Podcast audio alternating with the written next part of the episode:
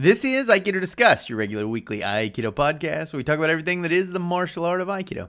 I'm Christopher Hein, head instructor at Aikido Fresno, and with me is Joshua Teehee, assistant instructor at Aikido of Fresno. and Maya Solano McDaniel, first Q and student at Aikido of Fresno. You said that. Aikido of Fresno. That's how you yeah, Yeah. that's the real way to say it. Emphasis on the Aikido. I. That's the real way to say it. Yeah. Got to get your ki in every pronunciation, every time you pronounce Yeah. the word. I wonder because gotta be sometimes like, we just Aikido! Jesus peek. We're gonna peek. You. You just peek yelling at him for peeking, you peekers. anyway, what now? What were you saying? Something about you wonder. well, no, I wonder if for people that only listen to this podcast and don't do Aikido or know Aikido culture outside of this podcast, I think we have some of those people. Um, I wonder if they get some weird ideas about About how- what it is. about what Yeah. it is, how you pronounce it. Like Guaranteed. As long as we're not pronouncing it Aikido, I, Aikido. we're fine. We're fine. Yeah. we're doing our job to spread misinformation. That's yes, right. as best we can. That's right. Which is uh, what podcasts are for, Yes, Yeah, that's, that's right. true. as far as I know. Misinformation Put, machines. put us right up there with Joe Rogan. That's right. Ah, that's great. Don't talk bad about Joe sorry. Rogan. Don't talk bad about fellow podcasters. I'm sorry. I'm sorry, Joe. Only listen to his advice on BJJ and DMT. That's Right. it. That's Other than it. that, don't trust him. Yeah, his interview with Elon Musk. Yeah. Right. Uh, there's some good one. He uh, so we're from uh, Fresno. For those who who don't know, um, and Joe Rogan came to Fresno one time to do a show, uh, and then talked about it on his podcast. Not impressed with the city. But he was impressed with The tacos? He was Chef no Paul. Uh, Chef Paul's Oh. a restaurant. Yeah, he was really impressed. With, he was like, "It's a great restaurant in a shitty town." Eh, you're not exactly a only 100% only wrong. Fresnans can say that about Fresno. Right, right. How Right. dare That's you? right. We'll shoot him next time he comes. Okay, so we do have an uh, we do we will be talking about Aikido at some Yes. point in Yep, this eventually. uh, in We'll this get around to it. so.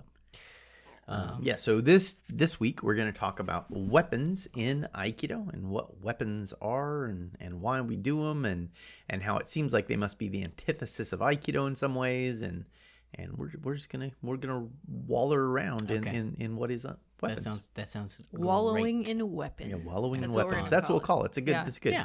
I don't even know how to spell wallow, but I figured it out. So this, I mean, I feel uh, probably some of this we uh, have hit on before. You know, we just had the gun episode, um, so some of this, you know, may be familiar ground, but maybe not, depending uh, on on how we get into it. But um, yeah, I think it's good. I think it's it'll be interesting. I would be interested in talking about w- the the weapons that uh, Aikido chooses, or the, the weapons that we choose to train with, um, and uh, why perhaps uh, those weapons as opposed to other things.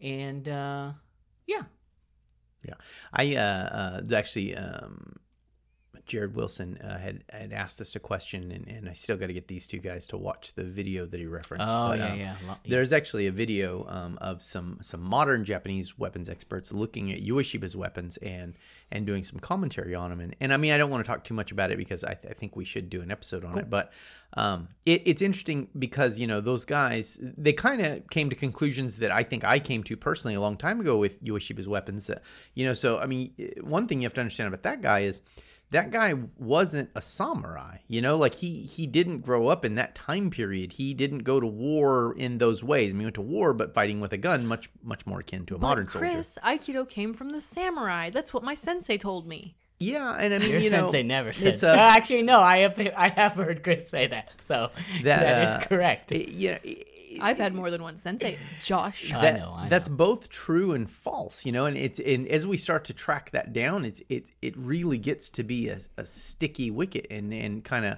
you know i feel like early on you know i I- my first realization uh, as to aikido being something different than you would study in you know mma or or brazilian jiu-jitsu or boxing or whatever right. realizing that oh there, it's it's kind of teaching something different was realizing its value in weapons, In weapons and, and how that was different. And so, like to me, you know, the first things I was saying about Aikido is, oh, Aikido is you know a weapon system, and that's the problem is because we're, we're interpreting it wrong. And and you know, I, I've since revised how I would say that. Um, but but now it's funny because I think there are a lot of people who've kind of got onto that tip, and they're looking at it and they're like. You know, Aikido looks a lot like other Koryu Jiu-Jitsu. Right. And Yeah. and Koryu Jiu-Jitsu are clearly working on weapon stuff. And so there is some kind of connection, you mm-hmm. know? Mm-hmm. Yeah. I think, and I think what's hazy is figuring out what that connection is, and a lot of people, it's a very, I think it's a very contentious topic Right. in Aikido Absolutely. circles, and I've seen discussions of, and I, I don't know, I, I can't, can't put a number on it, but it's like you know, seems like a, a pretty good split between people who are like insist that there is a weapons connection there, and that weapons training is you know passed down by Saito Sensei, and so they are in the lineage that does that, and so of course it's about weapons, etc. Um, and then other people that are like, no, it's not. It's an empty hand art. Like it, you know, Ueshiba didn't know anything about weapons, and he mostly taught empty hand and all these di- different other things that people say, and so it's very um, divisive. I think. And and and to me, the truth is the tricky thing, which is what we come to this on this podcast all the time, which is it's somewhere in the it's- middle of all right, that shit, right, right? right. Like Yes. the truth is hiding in the middle of that stuff, you know. Um, and for me, like realizing that, like, you know, because so I did Aikido, and and the majority of the Aikido I trained in. Uh, to get my my shodan was was taijutsu, the quote unquote unarmed aikido. Now also I did weapons uh, three mornings um, every week, and then on my own did a fair amount of weapons. So I, I definitely did a lot of weapons, but comparatively was definitely no no more than twenty five percent total of my aikido. You know, so seventy five percent of my aikido was was taijutsu, and so then when I went and did um, mixed martial arts stuff, um, it was just useless. You know, like it just didn't work, and and That so must have been a real slap in the face to be like, I've been spending all this time doing unarmed stuff, and I go, you know, to LA to do more un- unarmed stuff yeah, in MMA. yeah, and, and, master is what I thought. right, and fucking none of it worked. It doesn't work out, you know. And then you know all the time I'd spent doing that, and and and and really realizing that Aikido didn't work for that. And then I got in one Dog Brothers match, and and Aikido stuff worked right off mm-hmm. you know like like right off. And and it was really shocking because it's like you know i spent all this time training the taijutsu and then all this time doing mixed martial arts stuff. And then what did i do in the dog brothers fight? Well i did aikido mostly you know and and it did we did grapple at one point and so then it was a lot of brazilian jiu-jitsu but still the aikido stuff was handy even in that situation you know? What's really interesting is I think I I have a different, slightly different perspective because having learned uh, from you, I would say maybe 50-50 split. Yeah. Maybe more in some cases more uh, weapons than depending on the time of year and like what you know right. um, more weapons training than uh, and pro. I mean, man, that's a it would be interesting to really lay out because I, I think I've probably done more weapons training possibly than actual aikido like uh the unarmed stuff. And so for me the two are like so they're just they're the same. You Right, know like right, they right, are intertwined. Uh, like i personally don't think like or i wouldn't want to do one without the uh, you know? Right right. Um, and I definitely think you know the weapon stuff can't be done, uh, you know, the reverse way. But I think they're just to me they're the, they're the same. It's the same, you know. yeah yeah. Um, but again, that's just because that's how we always had at least you know one or two weapons class concurrently to any other class that we were doing. So. Yeah, so for for people who um uh w- what we used to do when I used to teach in the garage, so I had a an untemperature controlled garage, and we live in the Central Valley, and so in the Central Valley, you know, pretty much from May through September, you can guarantee that most days are going to be right around 100 degrees. And so in the summer, we just couldn't train in the garage. It was just ridiculous to train in the garage, you know, and, and it was kind of low key. So I couldn't really open up the garage doors because then the neighbors might report me. I don't know what's going to happen, right? So so it was just, you know, not cool. And so what we do is train in the backyard because I had a big backyard. And so all summer we would spend, you know, at least five months a year, maybe more, training outside. And then when the winter came, we would go inside and work on taijutsu. And so we just did a ton of weapons and it was you know like josh is saying about 50-50 and then even when we were inside working on taijutsu the emphasis was always weapon in the hand stuff so even though it's it's much closer to what real traditional jiu-jitsu is it still included a weapon in a way you know and for me, I always see now personally it, it, every it, the applicate the weapons application for everything that we're doing. Right. So even when we're doing the taiji, it, it's okay, this is designed for uh, weapon conflict. Right, right. And I think, you know, I think I can do a real quick job to get us kind of around this so we can actually talk about the weapons themselves. Um, but I, I, really just want to kind of talk about what, what we mean in saying that, you know, it, it's kind of weapon centric and what, what's going on with that, you know, is that Aikido is um, uh, so Aikido has three parts as I teach it. Uh, one part's Tai Sabaki, one part's Aiki, and one part's Kumiuchi. So Tai Sabaki is, you know, most Aikido schools practice it and, and, probably call it exactly the same thing. It just means body organization, and so that's all footwork stuff. So the way you use your feet, um, all power making stuff, right? So any of those rowing exercises you do, or how you you know uh, align your body, any of that kind of stuff, that's Tai Sabaki, and any ukemi, you know, and, and ukemi could be um, resisting force, like someone trying to push you over and you resist it, or it could also be getting knocked over and having to roll or break fall or whatever. So those three things are, are Tai Sabaki. Then the other section is Aiki, which is what I believe the, the main emphasis of aikido is um, and and that aiki stuff is you know uh, understanding kokoro right which is the connection of your conscious mind and unconscious mind and how they work together um, and how you can um, be in different states of mind to deal with conflict um, and how you can you know resist your urge to do weird stuff and all kinds of things like that. Mental training basically. Uh, kimusubi which is connection training and that has to do with like empathy and how you look at someone and assess what's going on with them and how you um, uh, feel what they're feeling and understand their viewpoint which enables you to make aiki, uh, which in and then we have awase, and awase means to actually fit together, which is probably what most people see and say, oh, that's the aiki thing happening, is the awase, and that's actually the the physical interaction that's happening, um, and that's how the two things fit together. So that's aiki, and then the last section is kumiuchi. And I believe most Aikido schools spend the majority of their time working on kumiuchi. And kumiuchi is just struggle methods. And the word kumiuchi is just uh, an old word that's synonymous with jujitsu. And the reason I didn't choose to put jujitsu in the word is as I break down the system is because I don't want it to be confusing, right? And so when I say jujitsu, they're like, oh, so it's like Brazilian jiu-jitsu. And it's like, no, it's not like that. It's old school armed grappling and that's what it is and and when we're looking at kumiuchi and aikido we're actually not really looking at the grappling portion hardly at all we're looking at a few sections right we're looking at how we hold someone um, how we take something out of someone's hand. That's all one section, doriwaza. Um, how we escape holds. So if someone has us, how do we get out of it? And that's hodokiwaza how we use weapons that's bukiwaza and that's kind of what we're going to talk about today.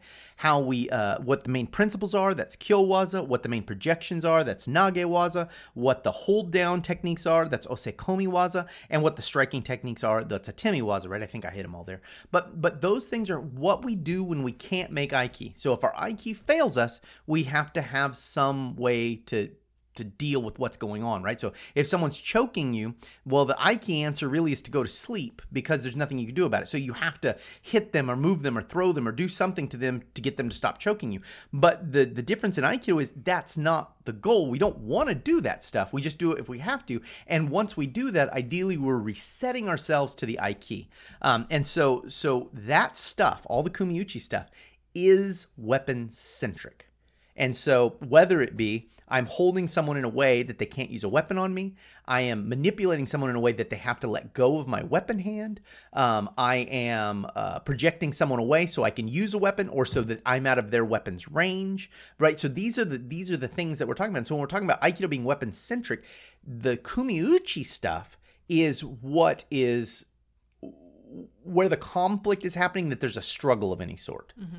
And not to mention that the the context that Aikido is addressing is a situation where there is a power um, difference, a yes. large power yes. differential, and so one of the two parties, either the person who is doing the Aikido, the the defender, so to speak, has gotten a weapon to help their side, or the other person is the other party is using weapons against them, in which case they need to be able to handle that other side, and right. so you know, we're dealing with those kinds of situations where someone's grabbing a weapon because it's dire. Right, right. And I mean, you know, a way to look at this is like, you know, if you know some awesome you know MMA champ or something wants to come fight you and and you can't aiki them right? So you can't you know de-escalate the situation. You can't understand where they're coming from and sympathize with them. You can't not be there. You can't whatever stuff that you might use in aiki then a weapon's really the only chance you have because you're not going to outbox that guy. You're not going to out wrestle that guy. You're not going to you know any of that stuff. And so you have to use a weapon in order to get back to a position where maybe you can aiki them again you know like yes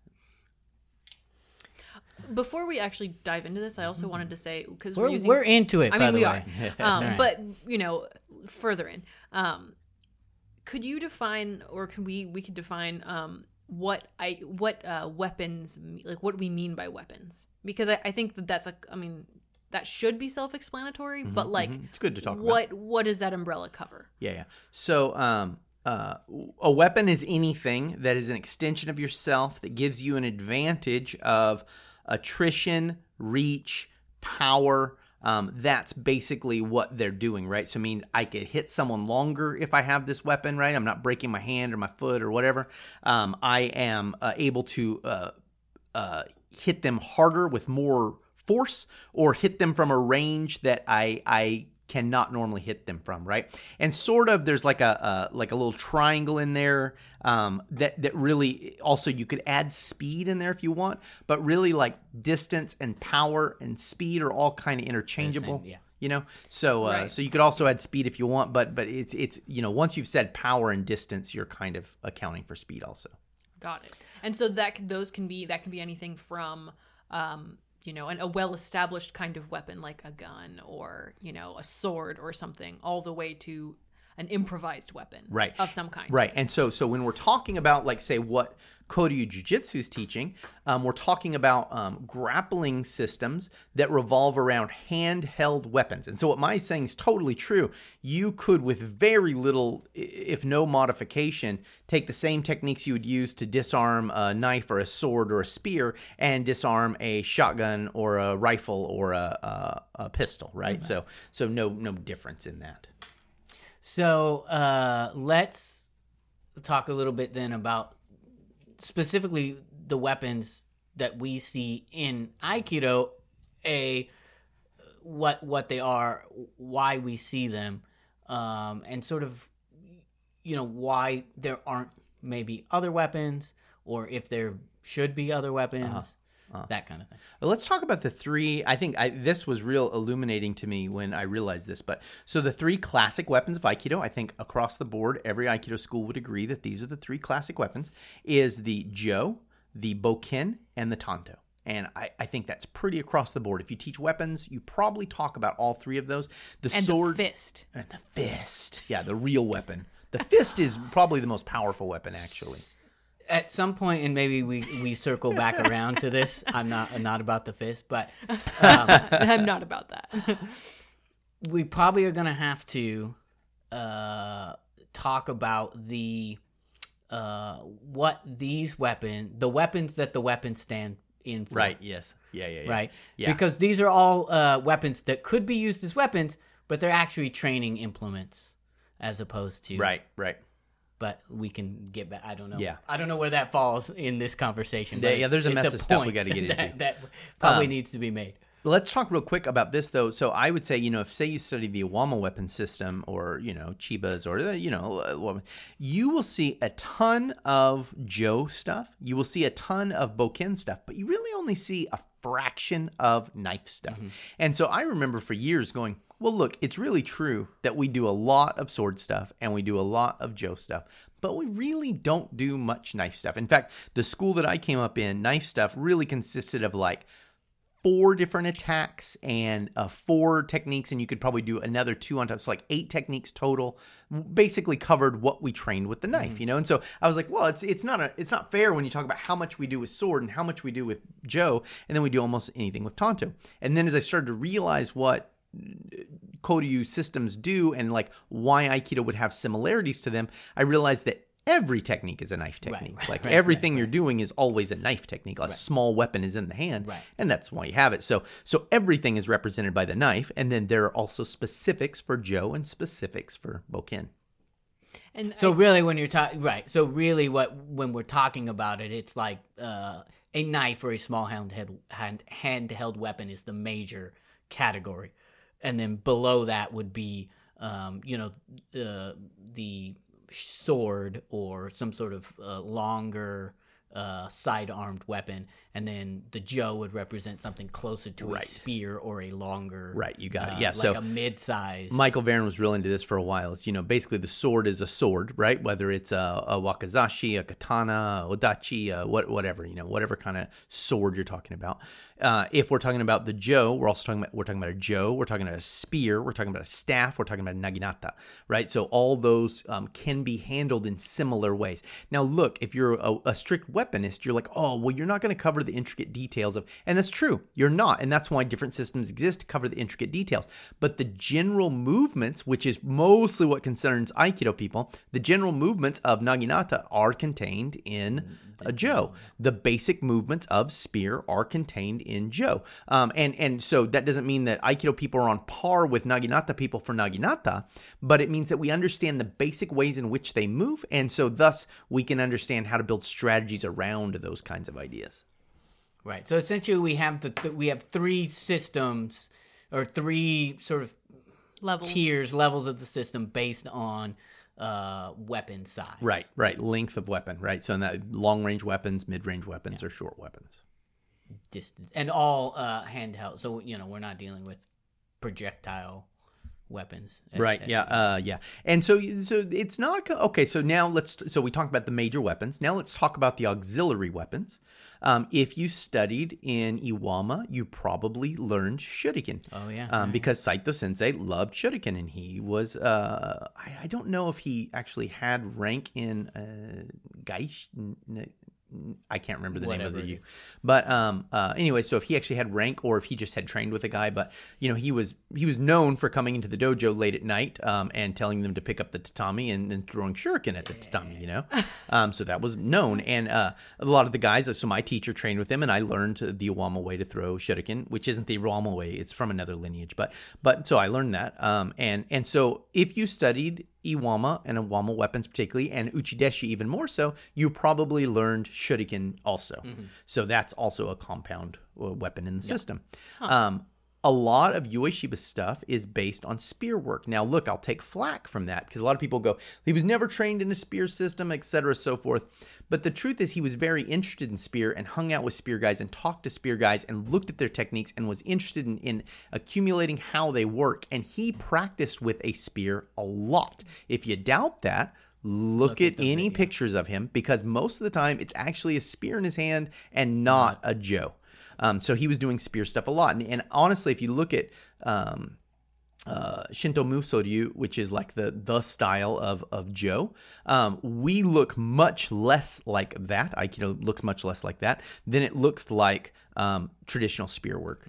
And and so I was gonna say, and I think this is a good point to bring up, which is like we often, you know, so looking at Ueshiba as the progenitor of Aikido, like, and and looking at him and going, okay, well, here's what he actually knew about this thing, so here's what he had the authority to pass down, and what mm-hmm. we're doing mm-hmm. today. Mm-hmm. And I think there's an argument that that people make that because Ueshiba didn't have training in certain parts or certain parts of the system that he created, that that he was unqualified to teach that. And look, I don't disagree with that in a sense because it's like, well, if you didn't have official training, then you probably don't know as much as you think you know. Um, but I think there's also something to be said for what what Chris is the point that Chris is making, which is that like that's not the only way to learn stuff. Like by um, having an official uh, time that you spent training with a certain thing or in a certain system, and like there's a lot that you can be like a lot of fundamental stuff that you can find out on your own. that's right. And I think the other the way to really suss out how how many principles of Jo work we'll say or, or you know spear stuff, long weapon stuff, how much is contained in the Aikido weapons. An easier way to do than through by digging through history and trying to figure out well how much did you Ueshiba know would be to just compare it to a spear system. What are the things that are contained in another spear Right. system or you know in a, in a long weapon system Right. and what do the overlaps look like because i think it's a lot easier to just look at the material and go well how much does the material match with other official established systems and go about it that way rather than trying to make a historical argument which is really difficult Right, right. You know, it, when you do that, you know, like so, you know, I'm I'm interested in studying Hema. you can take two different lineages of sword work that have little to do with each other. And, and I, I'm saying that a little tongue in cheek because, like, they're all in Europe and they were all dueling. And, and so there was always trade across. But it's like, these these systems of sword that are used in the same way, you know, Italian longsword or German longsword, they have the same set of techniques and the same postures and the same. And the reason for this is because there was some share, but also it's just that is the way you use that thing, you know. And so the, I think there's a, a big group of people who say like, oh well, Ueshiba's stuff is actually only Daito-ryu because that's all he had official rank to teach. My argument is that Ueshiba was a martial artist and and a guy who is interested in becoming as complete a martial artist as he could be within what he saw as martial arts and and that's another argument we could have but and so because of that he was constantly mixing with people from different schools and and you can look through any of the, the interviews with his students and and you hear lots of like oh he had this guy come and do a seminar oh he went and studied with this guy for a week oh you know this guy would come and talk to us oh they were best friends and they would hang out sometimes you know Well, and all his students were also trained in other things. Exactly So he was right. probably also learning from them. Right. And so, yeah, you got to be careful when you're saying that because when you say the direct words you just said, uh, that wouldn't have happened. But yes, he was gathering information from people around him. Okay. Um, uh, uh, but anyway, so Learning. so so so like that's what's important to understand is like the guy created a martial arts system. He is a martial artist. He is capable of taking information and synthesizing it in different ways for different purposes. Now we could argue about whether it was good or not. I would argue that it is good because what i've come across is it it's really good. Um, but nonetheless he is that kind of guy whether you think what he did was good or not see. He's a synthesizer. Right. And that's what he Yeah. does. And he, he he was doing that the second that he created his own martial art. Instead, he's doing that. He's saying, I'm a guy who takes things and breaks them down and puts them together in different ways. That's that's why I'm created a new martial art. Well, so let's talk about then, like the the. So we talked a little bit about the specific weapons in terms of what they are, but like, so like, why do you think those specific weapons and um, why why just those weapons? Why aren't there other? Why don't we see other things?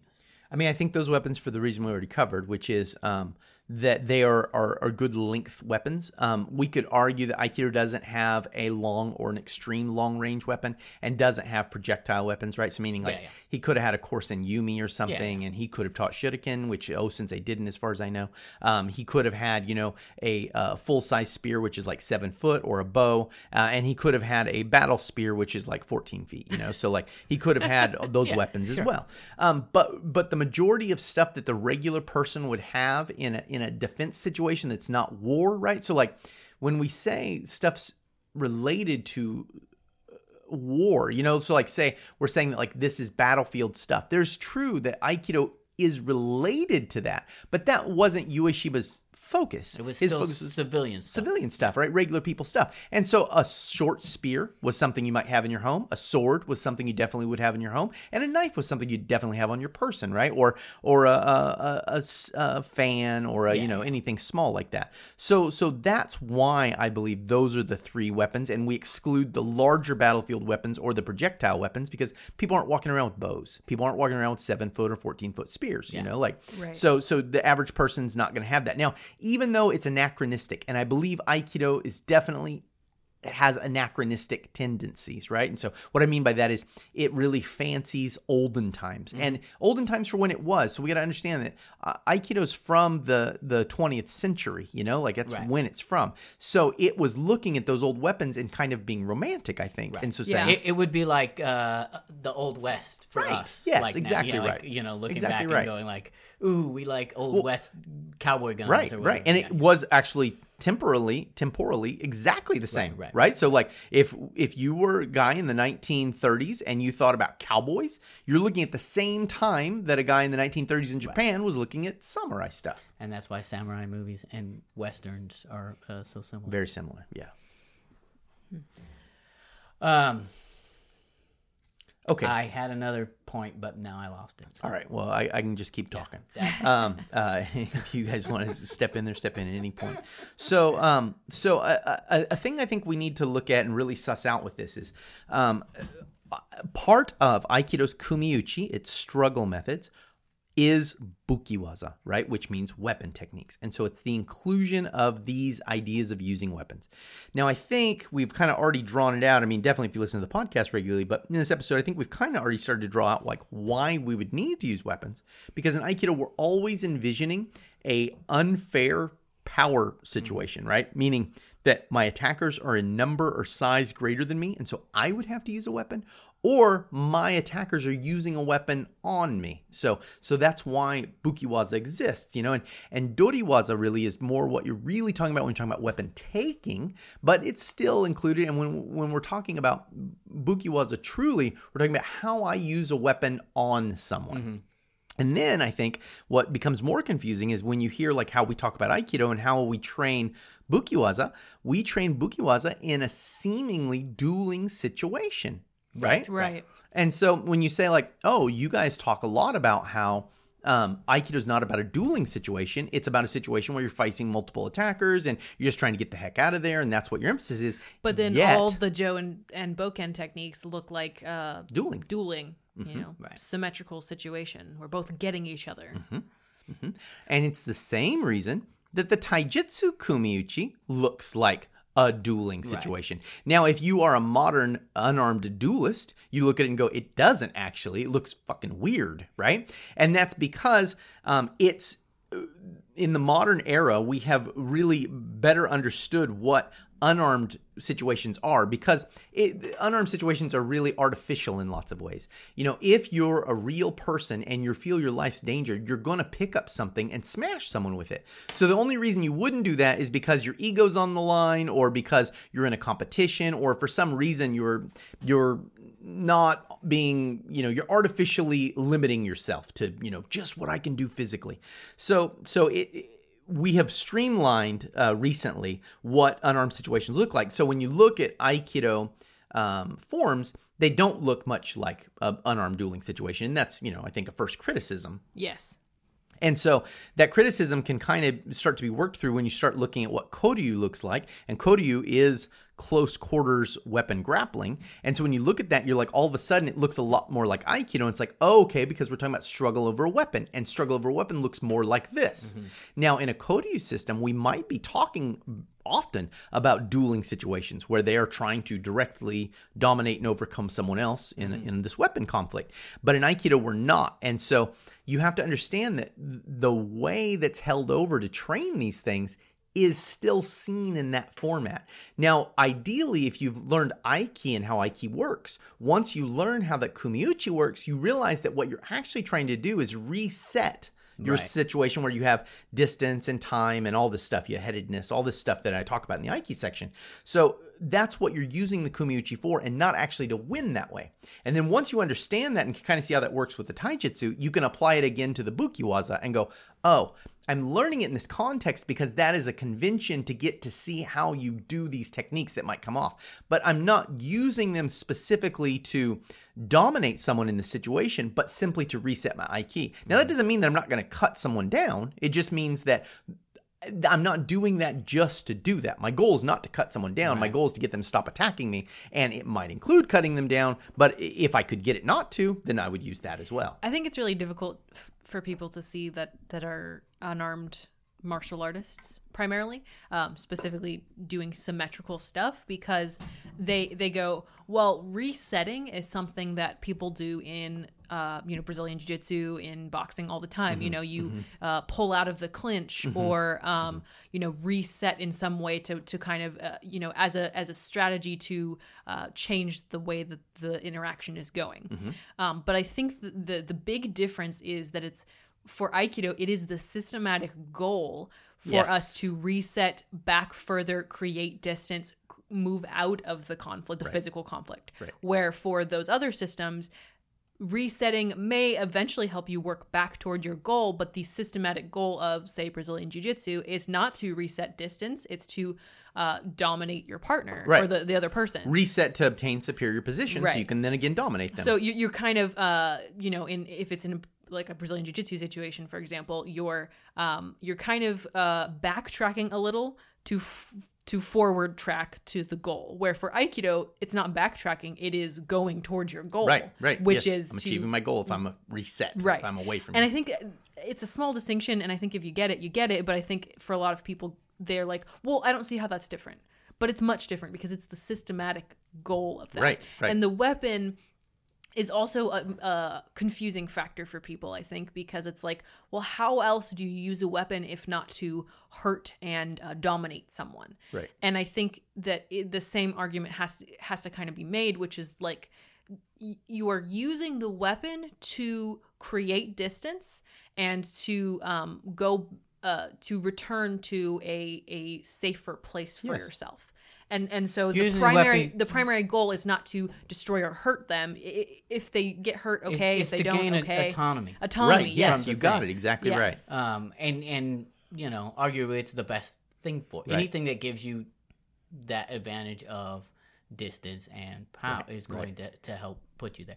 But I, you could look at it like this: if uh, you know when two guys are in a fight and then their friends try and pull them apart, right? So say one guy had a weapon and was attacking the other guy. If your friends tried to pull you apart and you wanted to go back to continue to hurt the person with the weapon, that would be a symmetrical situation, or you'd be the attacker with the Right. weapon, and that wouldn't be aikido. Right. But if someone went and tried to intervene, then you would be more than happy to step back and go, "I don't want to hit this person. I don't even want to have this conflict. I'm trying to get out of it." That's right. You know. That's right. And that's the, the difference. It, it it's it's it's it's more complex and subtle than we're saying. I, I think, and Josh saying like you know, you look at your goal as being autonomy. It really Yeah. really sells it out because what Maya's describing right now it shows you that if someone separates you from fighting, they have helped you. That person separating you has helped you to gain some autonomy. So the last thing you want to do is go back into the situation. But if you're not thinking about that, if you're thinking your goal is to dominate, then of course you would again surrender autonomy. The only difference being in a sport martial arts, you want to um, go back into the non-autonomous situation in the dominant position. Right. The other thing I think that the uh, the uh, the uh, prob- problematic is um, looking is again the the idea of the way that we train these things, and we train weapons in the much way we train the the unarmed, which is in forms, and it's way too easy to um, see a form uh, as the thing instead of seeing it as, as, a unit of aikido. Uh, Right. Yeah. Right, Yeah. no, right. Yeah. The smallest unit of Aikido is the form. That's Right. an easy illusion to fall Right. into. um, and the part represents the whole. right. and so and if you do that then um then it would be difficult for you to understand then it would be difficult for you to a see how you are doing something that's not a duel right because the form is is essentially it is a duel right? Like the way that it plays out which is generally the forms play out like you know um you go i go we you know sometimes i beat you you beat me like whatever. Uh and then uh b like uh, make it difficult for you to see the the actual things that you are learning within the forms Right. right to see the the pieces of each you know because the form is giving you um answers to questions or, or problems that are presenting themselves within this conflict right um and the conflict could last way longer than the the form would but Right. uh, and if you just see the form as a unit of measurement, you are not really being. There's just it allows you to only see one one one answer to that one question, instead or one problem, right? Right. Instead of seeing uh, that within that there could be seven different things that are happening, or you know that each sort of each moment, each um, movement is an answer to uh, is a problem that's being presented and you answering it Right. you know Right. Right. Um, and so i see that that that would be difficult if you uh, because we're doing forms and the way unfortunately that we teach forms i could see and i i i can see this because i know it because this is how you know originally i learned some of these things um without a clear understanding of why i mean you you did a have did a good job from the very beginning of sort of of trying to break down each individual form into its part of like this is why you would be doing this thing i'm attacking this part I'm attacking your head because it's open or wh- whatever the the idea. is. But if you if you don't get that kind of instruction, then you are just going through some movements um, and sure, that teaches you how to get comfortable moving with a weapon, but you're not really getting the full scope of the thing that you are learning. You know, Right, right. Yeah. I was gonna say, I think um, one of the issues now of the the the current forms that we have. So let's say from Iwama lineage, because that's what I know. Um, for Bokken and Jo and stuff, like we have this syllabus of stuff, and like it. It's kind of like um, when you read a you know a book from a really olden time. It's like you have this one story, and like it's telling you a lot of stuff, but it's also not telling you a lot of Right. stuff. And like you know you read a story from a really old time like you know i don't know something like like uh, canterbury tales or something something real fucking weird. I don't know i remember canterbury tales being strange. Right. um like you know you get a sense of the story but then you also go like but why did this guy choose to do this thing? Like it doesn't make sense in my culture because this is a totally different culture and it, you know it just doesn't track. And there's all these hidden rules of the world that like the story doesn't tell you because it expects that you know them because it was written in a time that everybody knew that thing Right.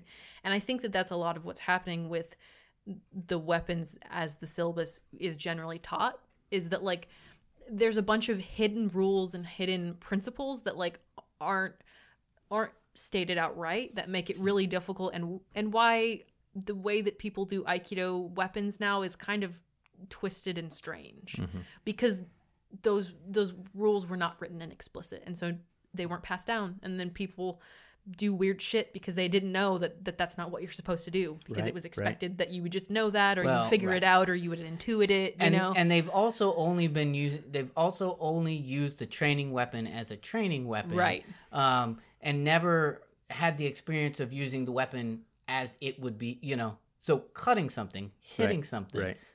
Really stabbing some you Right. know um and if you've ne- if you've never done that then you know it would be the same as if you know you just always were doing shadow boxing and never hit anything Right. That's exactly um right. the first time you hit something you're gonna be in for a shock uh when you you know break your hand because you don't know what you're doing Right.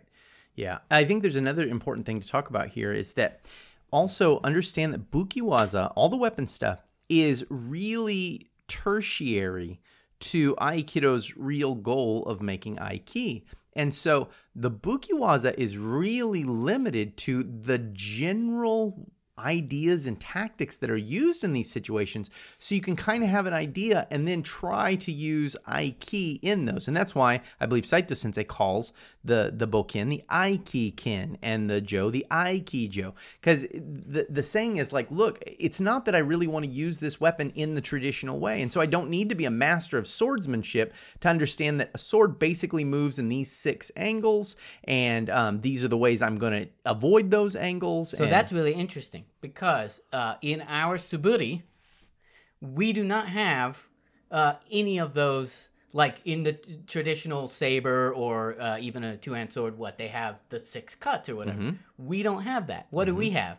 We have two cuts and a bunch of other things that unless in, unless you really know what's happening like you really think about it what like the third suburi you know when we pull down into that low position Right. what is that Right. or the second one where we raise up what is Right. that Right. well it is a thing that you're doing uh in interaction that you're having with your your partner you Right, know? right, That's which really- is where your Aiki is Right. coming in. that's really interesting. I had never thought about that before, but it is interesting that in that we don't have those in any of the weapons. We don't have those kind of even with the Jo. We don't have the the what you would think of as a, a traditional fo- form of uh, learning the cuts that you would see in any of the other systems. Right, You know. right, and and I think that's an important distinction to make. You know that like I don't believe.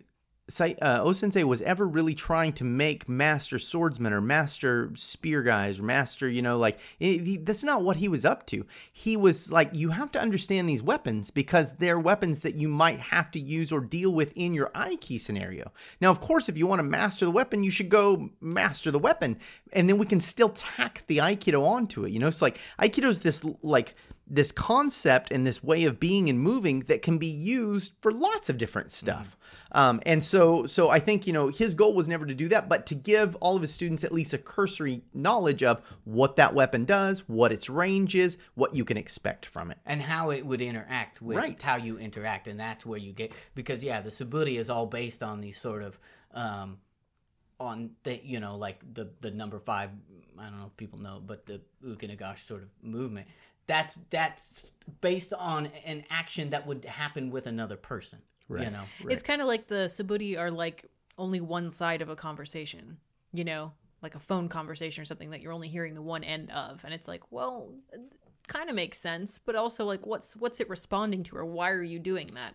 Right, right, right. So instead of yeah, yeah, I- I see what you're saying. Like kind of what Josh was saying is that like instead of looking at the Suburi as all the ways to use the sword, it's more like they are the ways that you might, as a person on the other side, interact with a guy with the sword. yes, like a re- like your responses or Right. I mean, something. just yeah so looking at the fact of what he what you know what he chooses to highlight with the suburi should tell us a lot about what he thinks we should be doing with the weapon and it's not cutting Right.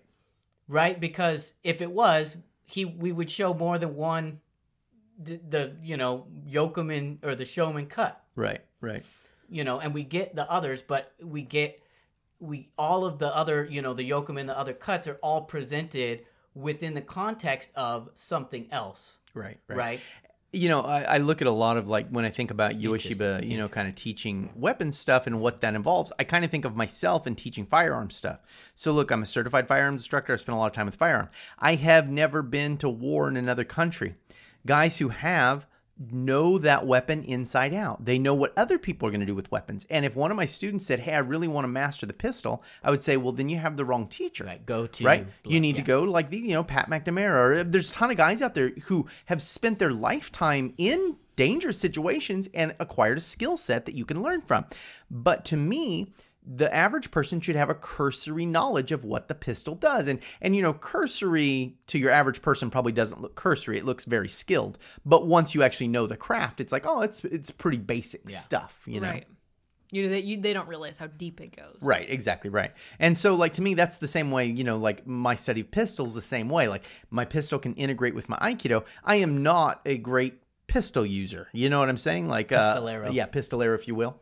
um, but, but, but, but um, I, I have an understanding, at least more than enough, to match it with my aikido and and use the pistol successfully while using aikido successfully. So enough to marry the systems and that doesn't require a great amount of knowledge. Now that's not as good as someone who really has mastered the weapon. Yeah. I think, you know, I don't know if I want to say this, but like Aikido is a a, a good basis for uh like a, a basic self-defense system. Yeah, and I, I and I so, mean too. like like a very a, a small base. I don't mean it covers everything No, certainly sun. not.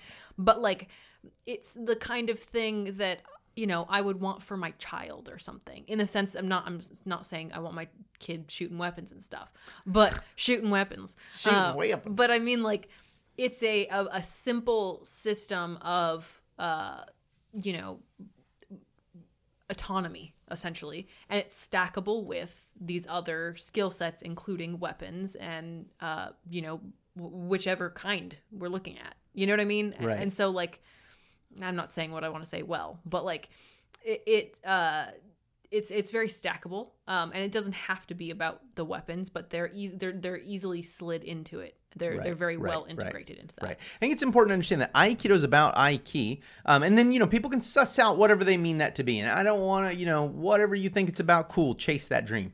But, but you know, like the way we outline it for us, it, it like the system of Aikido is about that. And it's about energetic harmony. That's what we're trying to do and what we're talking about and what we're thinking about. Now, that energetic harmony can be matched up with all kinds of different stuff in different configurations, but it's kind of its own little autonomous thing. And so that's the goal of Aikido. So if you have a gun in your hand and you're an Aikido practitioner and you're trying to use Aikido, you're still trying to do Aikido even with the gun in your hand. Now, you want to be able to marry them together seamlessly.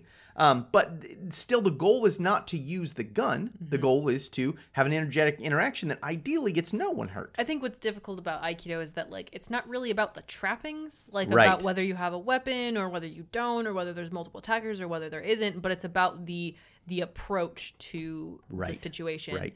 and that's what makes it look so different. and we could, I think we could sim- simply put that down to Mm-hmm. um, it's about being autonomous. I think what Josh said is a really nice Yes. way to just like look at it and go like, that's my goal to be autonomous. I want to be able to be free to leave this situation and go where I want to go. Right. And that's different than if my goal is to beat someone up or dominate them or whatever. Cleave them in half. Whatever, your- yeah. And and like I said, my autonomy might require a cleaving in half of Sure, someone. It might, but but still I didn't do that because I wanted to do that because that was my goal. My goal was to be autonomous. And unfortunately, I got stuck in such a horrible situation that that was the only way left out. And I think your explanation of- of that right now is why, to us, weapons are not um, mutually exclusive with the Aikido philosophy. Exactly right. Because at least the interpretation that, that we see as appropriate of the Aikido philosophy is not like some kind of, uh, you know, moralistic high horse thing where No. it's like we never hurt people or No. we protect everyone or anything quite so absolute, um, but more about, uh, you know, protecting your own autonomy Right. and, um, you know, not creating any more um, violence than needs to happen. you know, right. for in, in order to protect your own autonomy. Right. You know, Exactly right. Is there something to be said for the fact that um, these weapons have never been uh, updated? Um, that we're dealing with um, weapons that. So, very easily, someone could have come up with uh, Aikido and uh, with a, uh, you know, Rifle. a, a rifle, a pistol, and a whatever, blah, Right, blah, blah. right. Um, but it hasn't. And so, is there something uh, to be gained? Is there something from the, like, you know, the fact that these are weapons? Like, again, like you said, you, doing Aikido, you're never going to be a, a great swordsman. Also, who the hell's ever going to be a great swordsman? Because th- we, no one fights with swords Right, anymore. So, right. no one's ever going to be a great swordsman ever again. Right. Um, or if they were, no one would know it because Right. how do you show, you know? Right.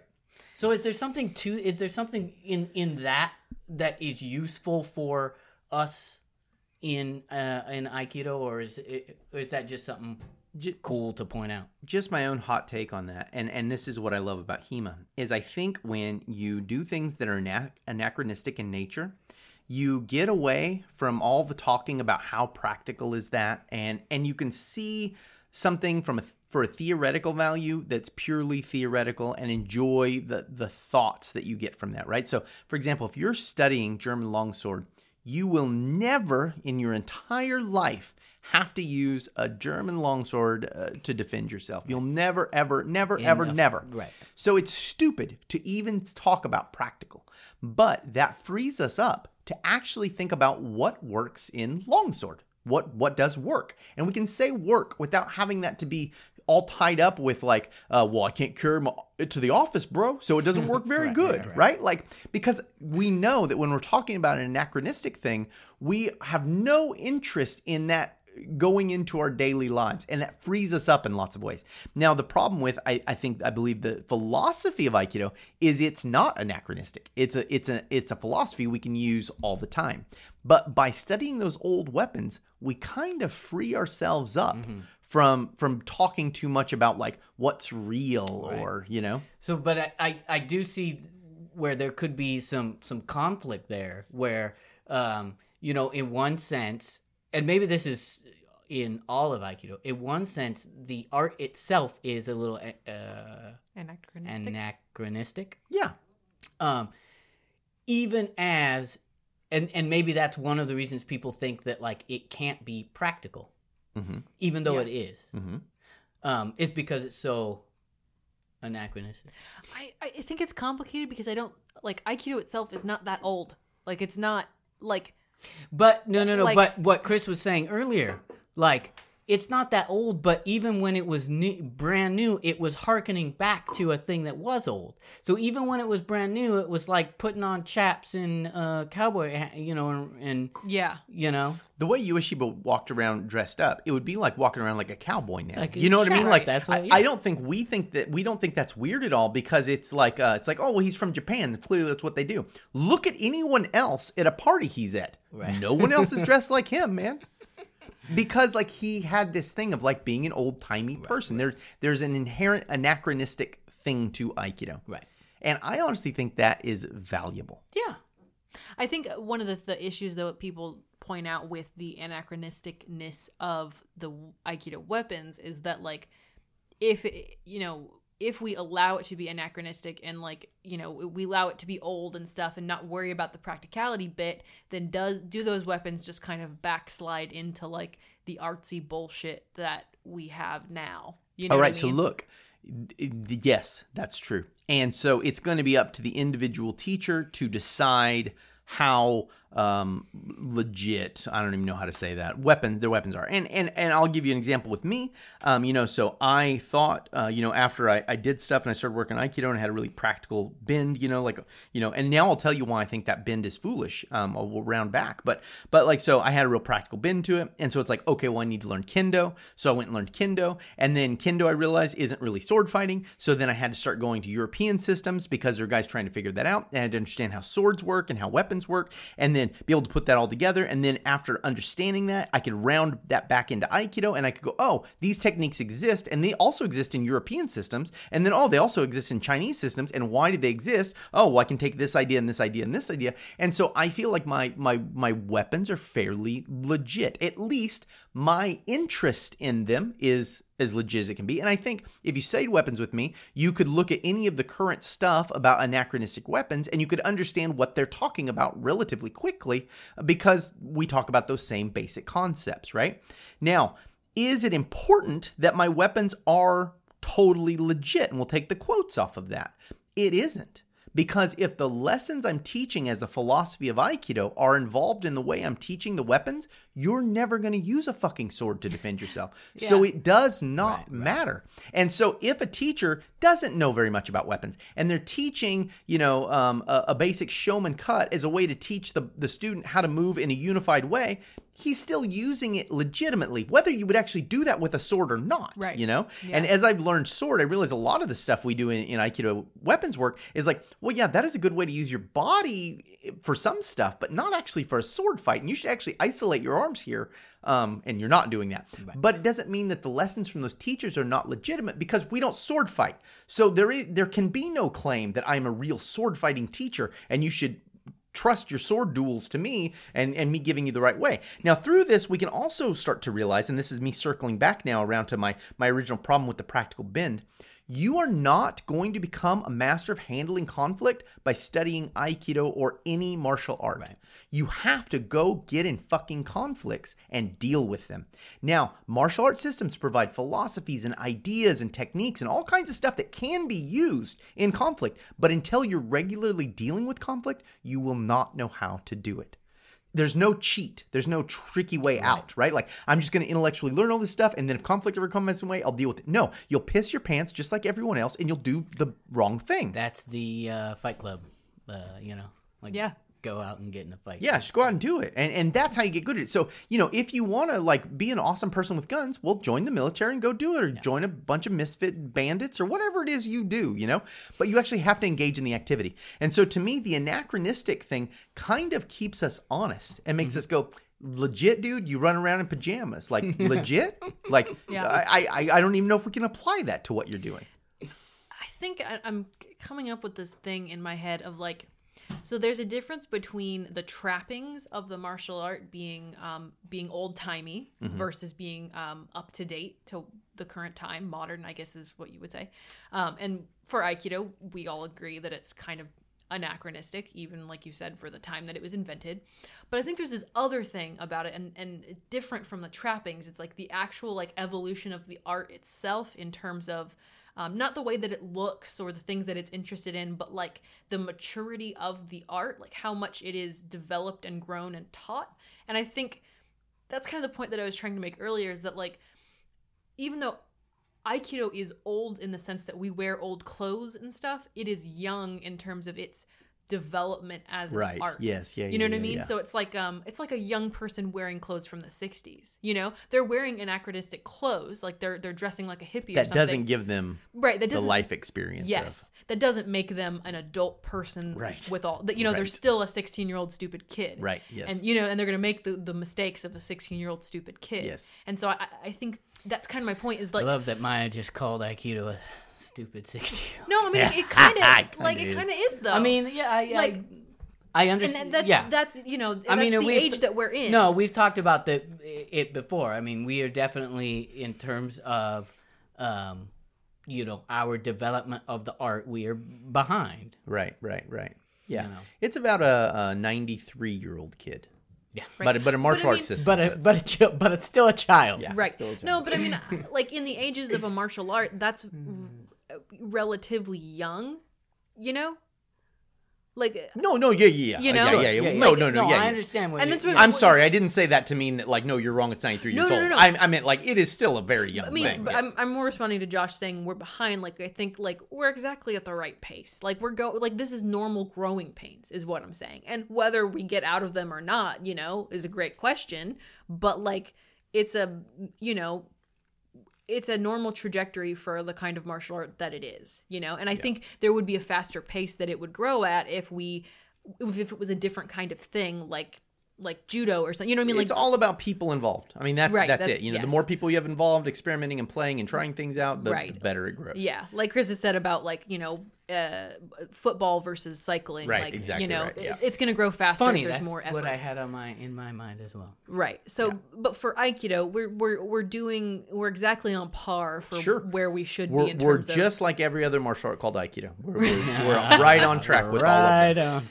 Yeah. But I think but, like I think what you're saying about like um, you know, understanding what weapons are teaching us about Aiki and and you know utilizing that lesson in there, you know, and realizing that we're not going to become sword masters through that. You know, I think that's that's the steps that we take towards maturity in Aikido. Right, is right. going like, um, no, we're not going to be swordsmen. No, nobody here thinks we're going to be swordsmen.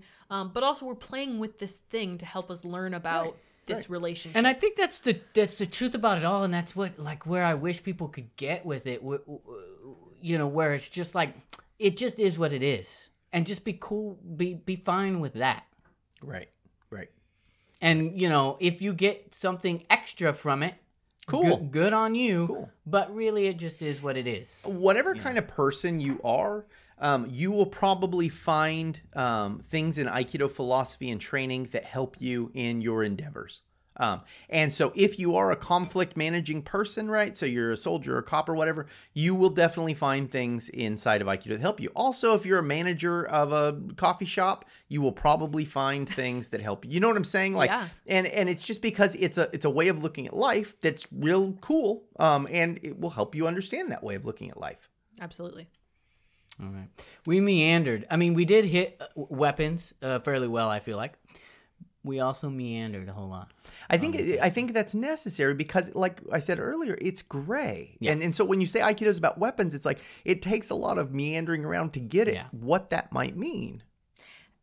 I, I have a question because I think that uh, listeners or other people um, might Listeners are Or there's only li- other other people. people. If you Maya, haven't- Maya's been dealing with a lot of other people lately. Well, here's but look, if you haven't listened to it, how would you know to even? oh, I've seen many people on the internet who haven't listened to it, and they can make all kinds They have of lots of assessments. opinions. yeah, there's Oh, yeah. certain okay, Yeah, yeah. All right. Um, I would suggest they listen, but Well, that's just that me. would that would interfere with their ability to make their opinions. Anyway, so Anyway, listeners Maya. and other no, no, it's people. fine. Um, so, I, how do you reconcile? So we spent a lot of time on this podcast talking about um, the kind of martial approach to why we work with weapons and how useful they are in conflict and Yeah. why we why our approach looks at those and then kind of what we were just saying in these past like 10 minutes or so is that like it doesn't fucking matter we're just doing fucking hobby games over here you know like that's really what it is is just making yourself happy and doing stuff that Uh-huh. teaches you how to get along with people how do you how do you reconcile both of those things So what is a martial arts student interested in? Now, so look, you could say um, they're interested, of course, in having some social interaction. They're interested in watching themselves grow and change. They're interested in um, practicing maybe some cultural stuff, all this stuff, right? This is all true. And this is also true of like rock polishing or uh, boat building or uh, playing soccer, whatever, right? That's also true of those things. So the one difference that Aikido has is people who study martial arts want to know about the kinds of stuff that happen in conflict. Now, look, knowing about something does not mean you are an expert of that something you're knowing about. Right. So, like, look, everyone who does Aikido wants to know about how conflict stuff works. Now, understand that you are not becoming a conflict master by going to uh, any martial art class, right? Right.